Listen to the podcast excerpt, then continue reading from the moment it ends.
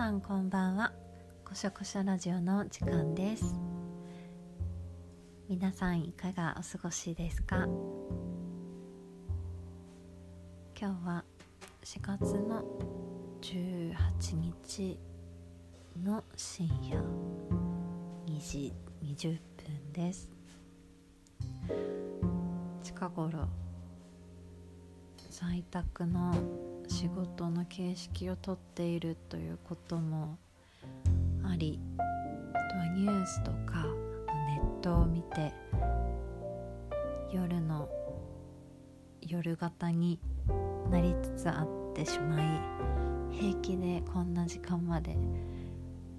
眠れないという体質になってしまって困っております。ちょっと前までは10時半が一番寝るのが気持ちいいとか言ってたのに人っていうのは不思議なものですね。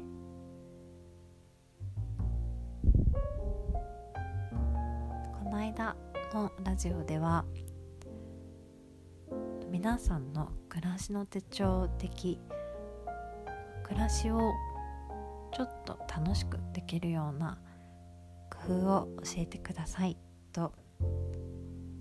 いう話をしたところお手紙をいただきました。だ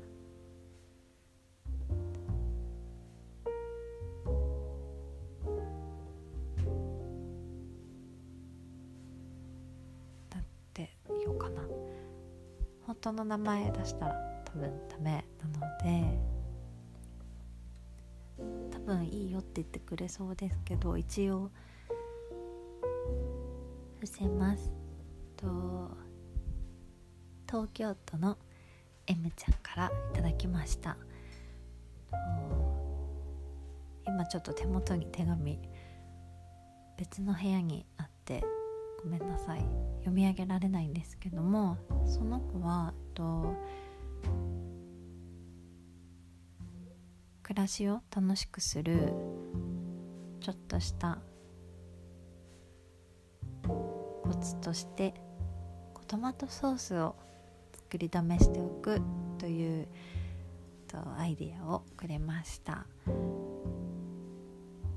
トマト缶と玉ねぎを炒めて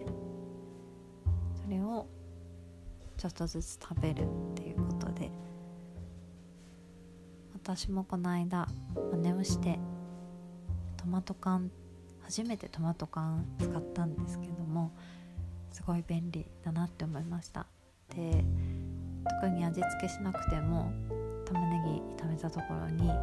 みじん切りで炒めたところにトマト缶入れると味も決まって色も鮮やかな赤なので目にも元気がもらえますし味もちょっと酸味があったりしてトマトソースピザとかと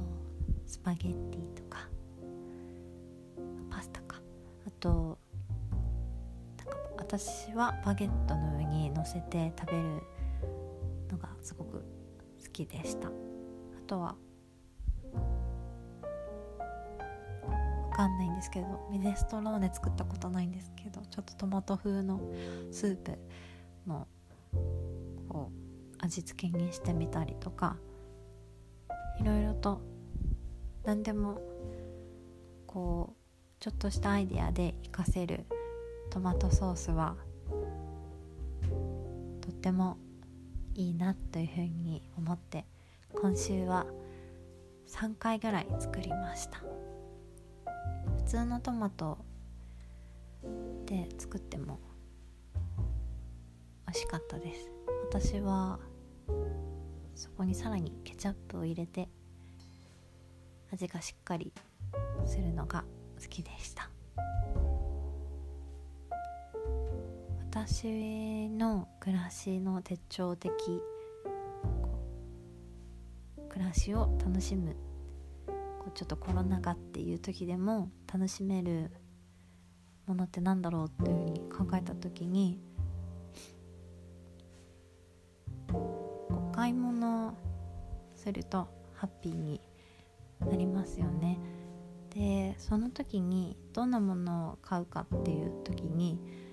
もう買ってすぐもう1秒で楽しめるものっていうのをがいいなというふうに思いました。分かりやすい例ですとお花買ってハサミで長さを整えたりしますがお水に入れて持って帰る時間も楽しい。お花はいいなと思います。だいたいつも1週間に何か1種類お花を買うってことが多いんですけどもここ数週間はお花を贅沢に2種類買ってちょっとでも癒しをもらえたらとお花を買っております。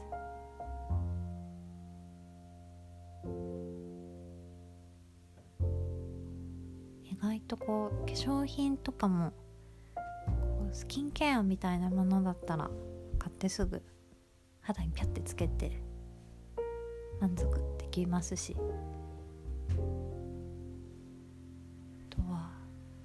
食べ物とかでも開けてすぐ食べる美味しい何かとか。そういうのがいいなと。思います。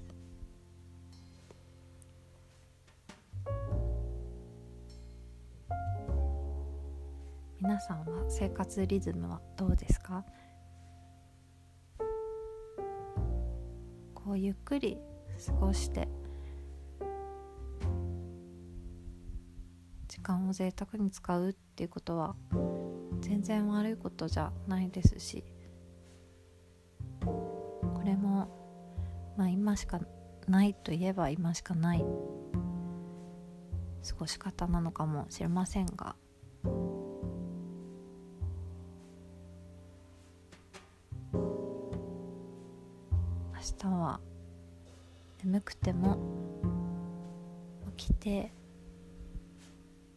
ちゃんと午前中の活動を体に叩き込めたいと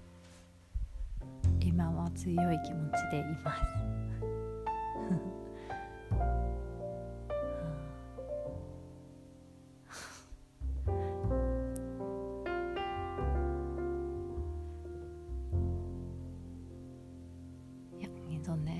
そうですけどねもう2時半過ぎちゃって。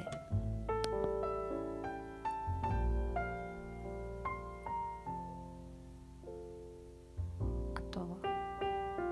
断捨離をやっています。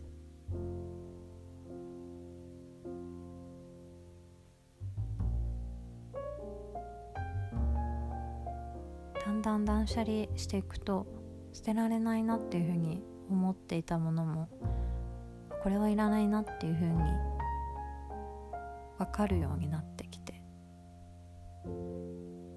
最初から全部バッチリ困りみたいにいるいらないっていう風にネットフリックス日本版を全部見ましたがっていう風にはなかなかかないのであでもこんなにもこれはどうしようってものは一回保留するんでしたっけ？保留しておくとこういいんだなっていうふうに思いました。時間が永遠に断捨離どうしようって迷える作業なので保留っていうものを置いといてまた次の日にそれを見るとこれはやっぱりいるなとかいらないなとかっていうふうに思って。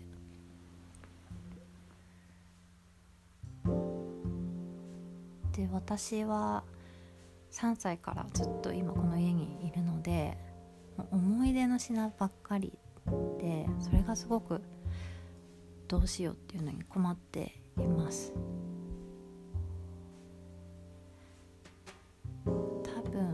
忘れちゃったんですけどあれはやっぱり捨てなき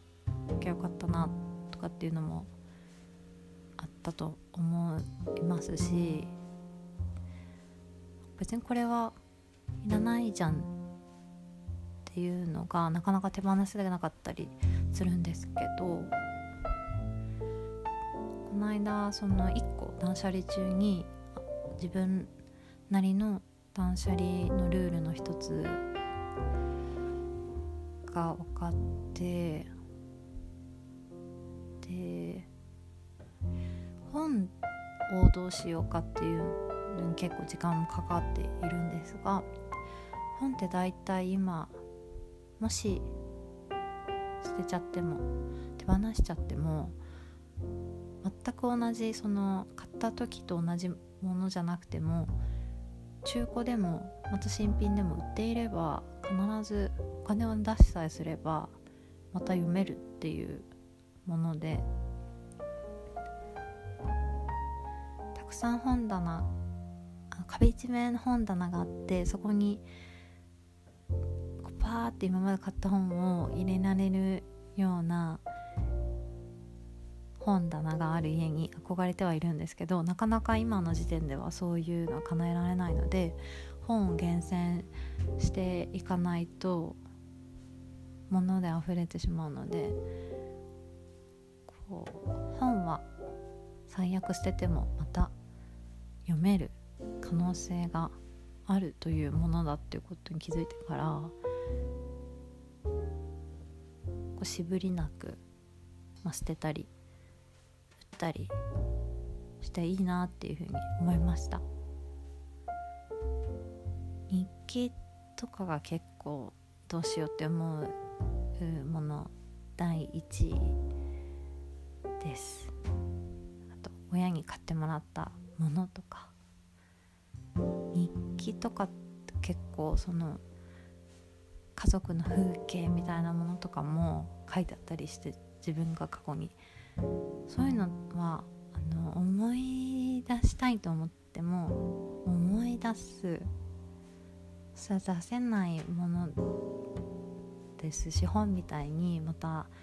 どっかで買えるとかそういう風なものでもないのですごく悩みつつも大体日記書いてる時、まあ、ちょっと辛い時とかが私は73で多いので7暗いことを書いて3割なんとなくそうじゃない。いいなって思うことを書いたりして入れて。で日記見返すとその時の暗い気持ちが吐き出すように書かれていて。そういうものをまた開いてまた同じような経験するっていうのが嫌嫌だなっていうふうに思うので捨てちゃったりしてます。もしかしたら10年後とかに読み直したら面白い発見があるのかもしれないんですけども。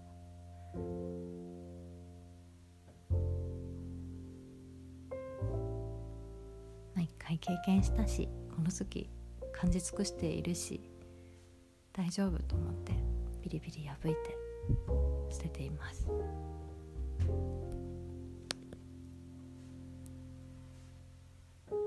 皆さんも断捨離はかどってますか？もうそんなにそもそも捨てるものがない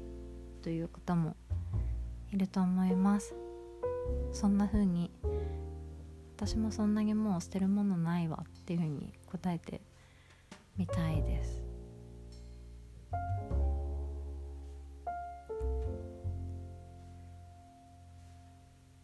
それではそろそろ15分経ちます。いつも私が最後に締める言葉で今日も皆さんにとって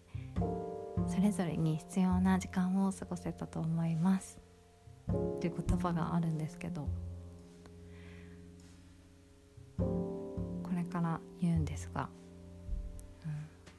今日友達と電話で喋っていてそのこう H ちゃんピアノが上手な H ちゃんっていう友達がいるんですが H ちゃんが「えりこその言葉なんか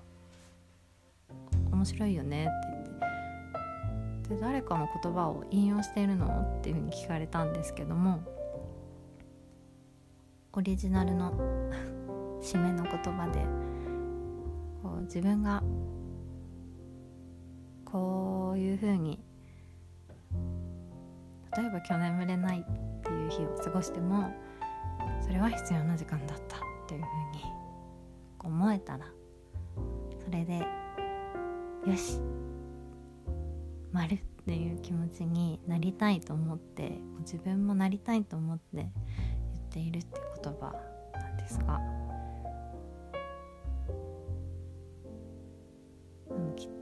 そうだろうと信じて。